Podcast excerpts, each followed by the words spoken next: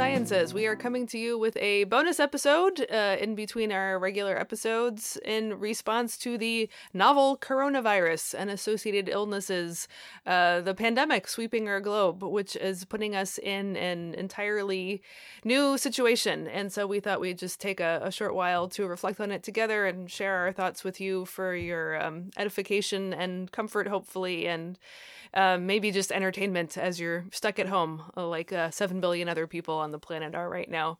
Uh, you know, Dad, this is um, thank heaven for small favors kind of case. But um, after 2017 wrapped up, I figured it would be at least 50 years before anyone was remotely interested in anything Martin Luther had to say again, because they were so um, sated and exhausted after the uh, big Reformation anniversary year. But um, somewhat sadly, it seems that 2020 is going to be known not as the 500th anniversary of his treatise, The Freedom of a Christian, but the year that we remember his Whether One May Flee a Deadly Plague. Uh, it has become wildly popular. again, I've noticed there is a huge number of, of hits if you Google it. Um, people are talking about it again now in, in the, the faith community. So, um, yeah, I thought we would uh, just talk a little bit bit about what Luther has to say about these uh, very timely issue, which I have to say I frankly never thought in reading that it would be remotely relevant to my life. And that's something. The more things change, the more they remain the same. Yeah, yeah, though I think something that takes over the whole planet. Well, I don't know. I mean, in in the context of the the bubonic plague, which started to hit Europe in the mid 14th century and recurred frequently all the way down to Luther's time. I mean, uh, an appalling percentage of the European population was wiped out. So in a sense, the whole the whole known world was basically sick or at risk. So, in that respect, even though the numbers are smaller, there is a certain comprehensiveness to it that makes it similar. And I think it's a, a warning sign uh, in this era of globalization, isn't it? I mean, the destiny of humanity to be interconnected, I think, at this point is inescapable. The spread of the coronavirus is negative witness to the fact that we are bound together on this earth in a common body and we will, for good or for ill, communicate with one another. Yeah, we are. We we sink or we swim together. There's no more, uh, um, you know, maintaining the borders. Even with borders closing, this is a trans-border thing and moves pretty quickly. So anyway, um, you said you had a ch- chance to read over Luther's treatise too. What particularly struck you about it that you would want to lift up, especially for people today? Well, there's a couple of things. He, First of all, he begins by emphatically declaring what follows is an opinion, not a dogma, which he submits uh, to the judgment of his readers and to the particular pastor who has petitioned him for um, an opinion on this question whether one may flee a deadly uh, plague. And what Luther does, as is typical of Luther, is the the, the treat the little essay is amazing for what we could call scriptural reasoning. Uh, it's just surfeit with biblical stories, examples, and precedents, and uh, commandments, and so forth. Uh, and of course, above all, Luther's uh, trying to distinguish the courage of faith from recklessness on the one side uh, and cowardice on the other. So it's kind of Luther's scriptural version of Aristotle's golden mean. The golden mean between recklessness on one side and cowardliness on the other is courage. And of course, Luther wants to uh, uh, root this courage, the courage to love in the face of a threat of death. The courage to love in the face of a threat of death is to be rooted uh, in uh, gospel faith, in, in the God of the gospel, who became made us into his neighbor when we were in need, and so forth. So I think that's basically the kind of uh, approach Luther takes in the essay. What did you get out of it? Yeah, I noticed that too, how he weaves back and forth between cowardice and recklessness and trying to define what is the the healthy range or faithful range of options. And like you said, he doesn't say definitely stay or definitely flee. Um, one thing that really comes to the fore, and I think this is very typical of Luther, is that you are not uh, like a Kantian universal. You are a specific person in a specific set of relationships with a specific set of duties. And so it's really in relationship relationship to all of these relationships that you have to make your call. So he says if you are a magistrate, if you are, you know, a medical worker, as we'd say now, or if you are a pastor, uh, in the first place, these are public offices in which you are needed to help cope with what's going on here, whether, you know, it's actually treating the sick or preparing them for death through prayer and the sacraments or, you know, trying to make legal decisions, political decisions for the good of the community. You may not flee under those cases. Uh, even if you are a coward, you're not allowed to because that is your your duty in that sense. He hopes it will be animated by faith. But then he even says there are a lot of other kinds of offices which are less obviously public but which still obligate you. So he even talks about neighbors. Like if you know that your neighbor is alone and sick and has no one to help them, it actually is your job to go and see what you can do for them. If you know that someone else is on it, then you are not obligated by it. But you need to be aware of the whole network of relationships around you and step up where there is need. And it's only when you are truly discharged of obligations to people who need you in the crisis that you can can rightly and faithfully flee to safer territory. Yeah, well said. And I think we see here something that's rather difficult for us modern uh, or postmodern people. Our self understanding and our ethics are existentialist and individualist. And Luther's ethics that are on display in this treatise and his uh, scriptural reasoning are, I would urge, highly communitarian you as an individual are located in communities with arenas of responsibility. And for good or for ill, you are bound as an earthling to the earth and to these communities, these earthly organic communities of father, mother, sister, brother, that's the family, of uh, butcher, baker, candlestick maker, that's the economy, governor, government, and governed, that's the state and the congregation, which is a mixture of the weak in faith and the strong in faith, where the, the picking up Romans 14 and 15, where Luther exerts the strong in faith to bear with Christ's weak ones. They're to hold up the weak in faith who are lacking in courage. The strong are to bear with the weak and show their strength by bearing with the weak.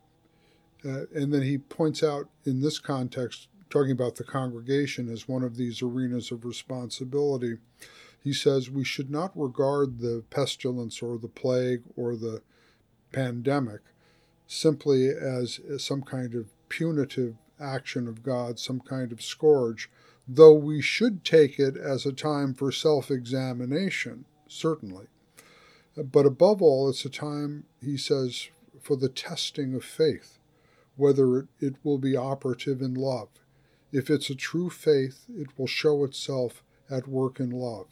If it's a weak faith to the point of being a false faith, it will flee in cowardliness to save its own skin, abandoning others lovelessly. Right. Yeah, I, think it's very striking how he will not actually just jump to the conclusion that it's some kind of punishment. And he you know makes the point like we're all going to die. You know it's it's not you know it may be by the plague it may be not but there is, is a universal to the uh the the final judgment of death that nobody gets out of. It's just a matter of time. So to to overinterpret it is a, a dangerous thing. I was really struck too by um how he navigated the line of boldness of faith faith versus recklessness. Um, I was struck by that because he says, you know, there there can be a certain kind of extraordinary faith that is prepared to meet death at any time and is therefore thereby emboldened to uh, exceptional service to nature and to neighbor. And he has no special objection to that. But he also very strongly makes the case, you know, to flee from harm and to preserve your own body is natural. And in this sense, natural is good. That is to be honored. God made you to want to preserve your own life. And there is actually nothing in and of itself that's wrong with that. Again, if it's at the cost to the neighbor, um, or he, he has heard rumors that of spiteful people go around trying to infect the uninfected because they don't see why others shouldn't suffer like they have. And, you know, he, he says that that those people are basically murderers and should be executed right off. Um, but I, I was struck by his willingness to uh, we often think of luther as being you know so so like faith forward and um against you know uh, nature like it's only only grace transformed grace. But in this respect he's actually defending natural impulses and says it is fine to preserve your own life. It's just again as you said in the wider communitarian perspective that you assess the value of your life you know i think that's something really precious and it's very parallel to luther's arguments about sexuality uh, that uh, God has implanted in us this uh, desire for self preservation, to preserve our lives from danger, just as God has implanted in us this desire uh, for the opposite sex and so forth and so on. Luther is always affirmative of the natural in this respect. Now, in theology, the term natural has got all sorts of other connotations and even definitions. And so the whole question of the relationship of grace and nature uh, is a complicated one because the word nature is not unequivocal, it has various senses. But here, Luther is talking in a very elementary way about the natural impulse to preserve one's own life and to uh, bisexual desire to propagate life, to procreate life, and so forth. And these, he thinks, are things implanted by God. It's an extension of the doctrine of creation. It is. It is. Be fruitful and multiply and fill the earth and have dominion over it, right? That mandate is, is and remains valid.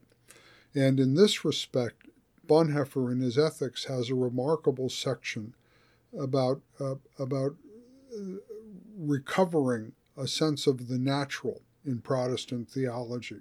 Mm, and right. this is over against the Cartesian Kantian tradition of modern modern thought, in which nature is basically the enemy, uh, uh, and and human beings are here, put here to overcome nature. And Bonhoeffer, following Luther, wants to say no, the nature is God's creation. We are natural creatures. We are embedded in nature with all the risks and vulnerabilities that implies, as well as the benefits and joys. And so Bonhoeffer wants us to restore the category of the natural to Protestant theology. Right, right.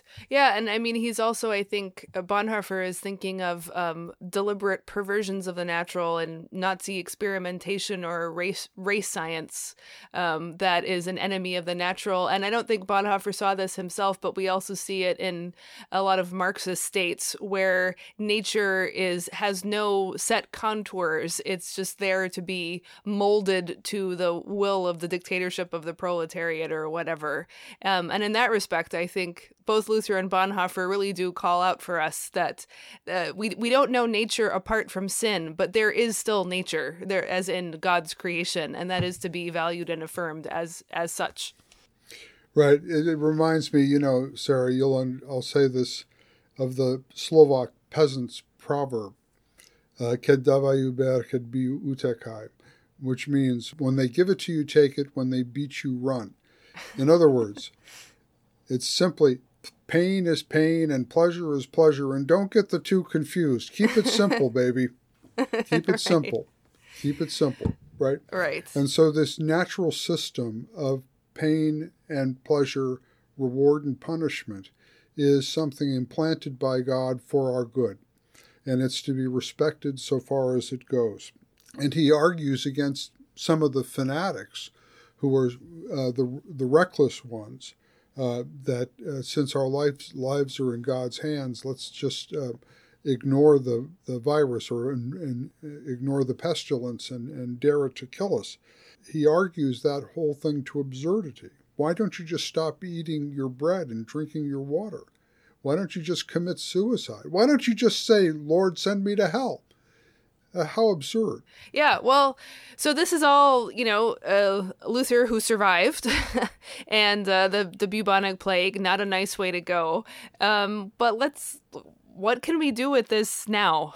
what does this mean um, in the you know the 21st century and as a pandemic that seems to be affecting nearly every country on earth has huge numbers of people, if not the majority by now, in some form of self-imposed isolation or government-imposed isolation death tolls, uh, huge uncertainty about even what it is, where it is, how it works. Yeah, you go first. I'll try to figure out what to say. I, I think a lot of people now are discussing uh, at what cost the cure. And if we, uh, by this quarantining, if we uh, send the economy into a worldwide depression, how many people will that kill? Right. You know, so you get into these really difficult questions of calculating the greatest good for the greatest number, which is the, kind of the utilitarian mentality of uh, our secular politics. Here, I think Christians have to recognize those secular arguments for what they are. Uh, they're a finite set of sinners taking into their hands the decision about what other set of sinners are going to pay the heavy price. In utilitarian ethics, there's always a minority that gets sacrificed to the greater good. And that should be a reminder of the limits of secular ethics. Uh, what Christians need to say very boldly, I think, are two things. On the personal level, level, the courage of faith. The courage of faith instructs us to do our duty in love to our neighbors and put our lives in God's hands. That doesn't mean tempting God or acting re- recklessly, but it does mean uh, to avoid panic, to remain rational, to be there for others on the personal level.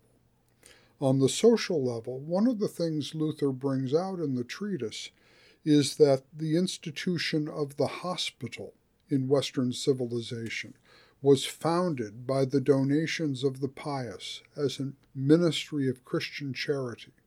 And Luther affirms this impulse, tracing it all the way back to Jesus, the great physician, that care of the sick and healing of the sick is a duty of Christian charity. And he says at this time it's appropriate for the government to take over this institution and to provide it uh, uh, for all people.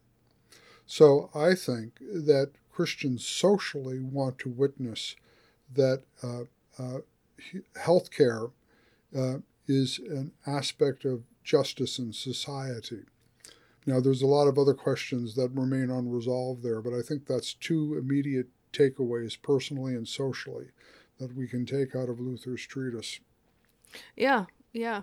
I think what I've been meditating on most is that thinking back to our episode last year about faith to the aid of reason, there is such a mass problem of uncertainty and ignorance. And I don't mean like willful ignorance, but I mean the way this even started, the way uh, information has disseminated, the difficulty of even acquiring information, then analyzing it correctly, then communicating it properly. Um, it seems like since the whole thing began, there's been um, the discussion has been awash in conspiracy theories of all kinds, um, uh, which are a fascinating phenomenon in their own right. But I think it must have something to do with just the intolerability of uncertainty, and it becomes more intolerable the more the stakes rise. Um, and I think that's why we see, you know, just such um, strong passions and suspicions and accusations flying every which way. Um, uh, though, I mean, there there have been some remarkable acts of of goodwill and um, social concern and kindness too. And so I guess you know this is just kind of putting me back into. Um, it, it it honestly makes me think of the many predictions of the end of the world that uh, Christians have fostered since Justin Martyr onward that have been all wrong. Um, 100% failure rate of prophecies for the end of time. And um, I think there is something importantly Christian to say, we don't know.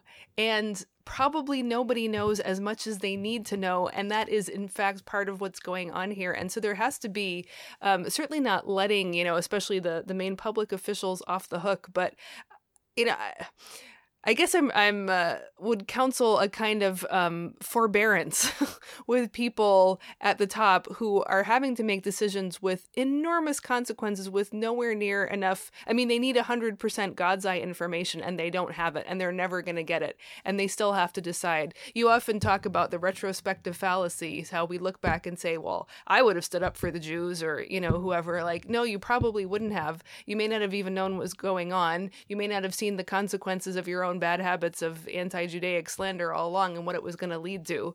Um, so it, it's pretty easy to look back and say what should have happened. Um, there may be cases of real culpability there. So I would say a certain amount of forbearance with people who have to make awful, wrenching decisions who can't possibly know what they need to know. But also, I would just say, you know, um, those who are inclined to conspiracy theories, I think that the truly Christian thing to confess here is we don't know, and uncertainty is is intrinsic to this situation and being able simply to accept i don't know and in a, a true sense it is in god's hands. I don't mean that as a cheap platitude at all but as the, the real alternative to uh, panic and hasty judgments at one extreme or the other. I think that is really the only thing that can kind of give ballast in this very terrifying and uncertain time. Yes and i think sarah what you're saying also uh, speaks against uh, the terribly bad, malicious habit that's developed in American politics,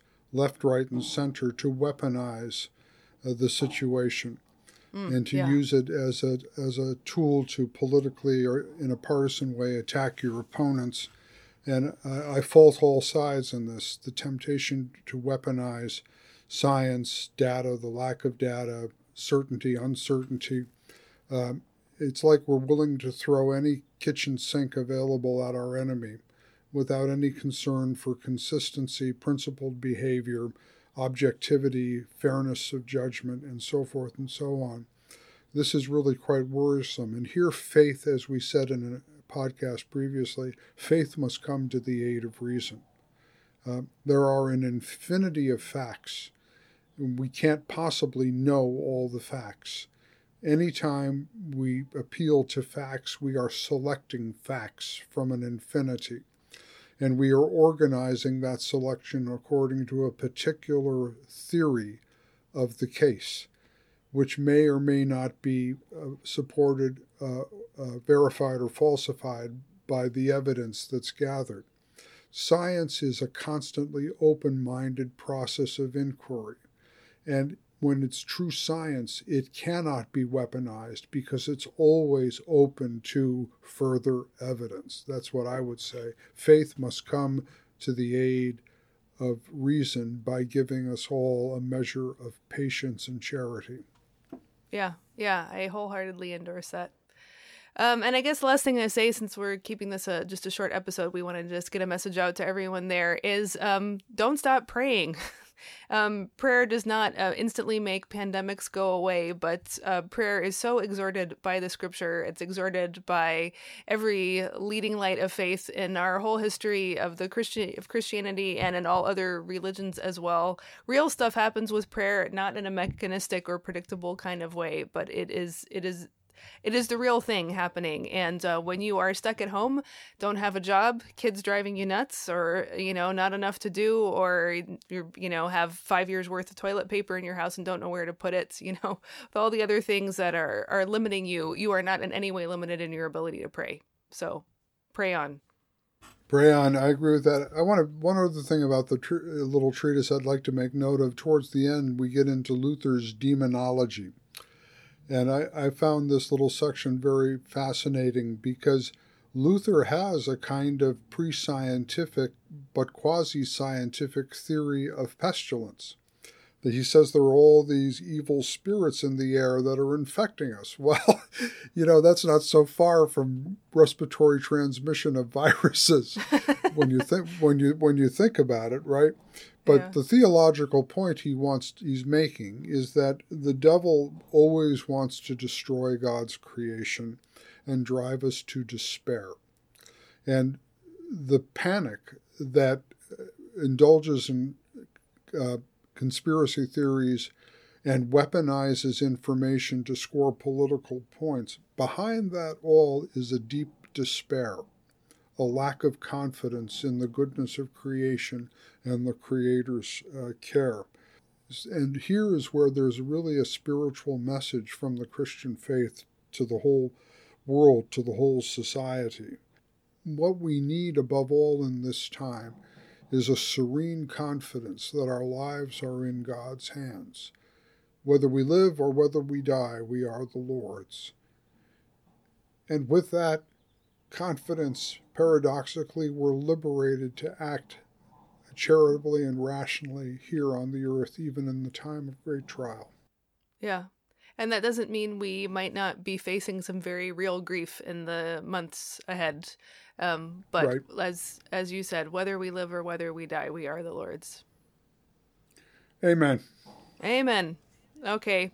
Be well, be healthy out there. Drop us a line. Let us know how you're doing. Um, topics you'd like us to cover. we're we're, we're also at home, so I'm happy to hear from you. So, all right. Take care, everyone. Bye. Bye bye.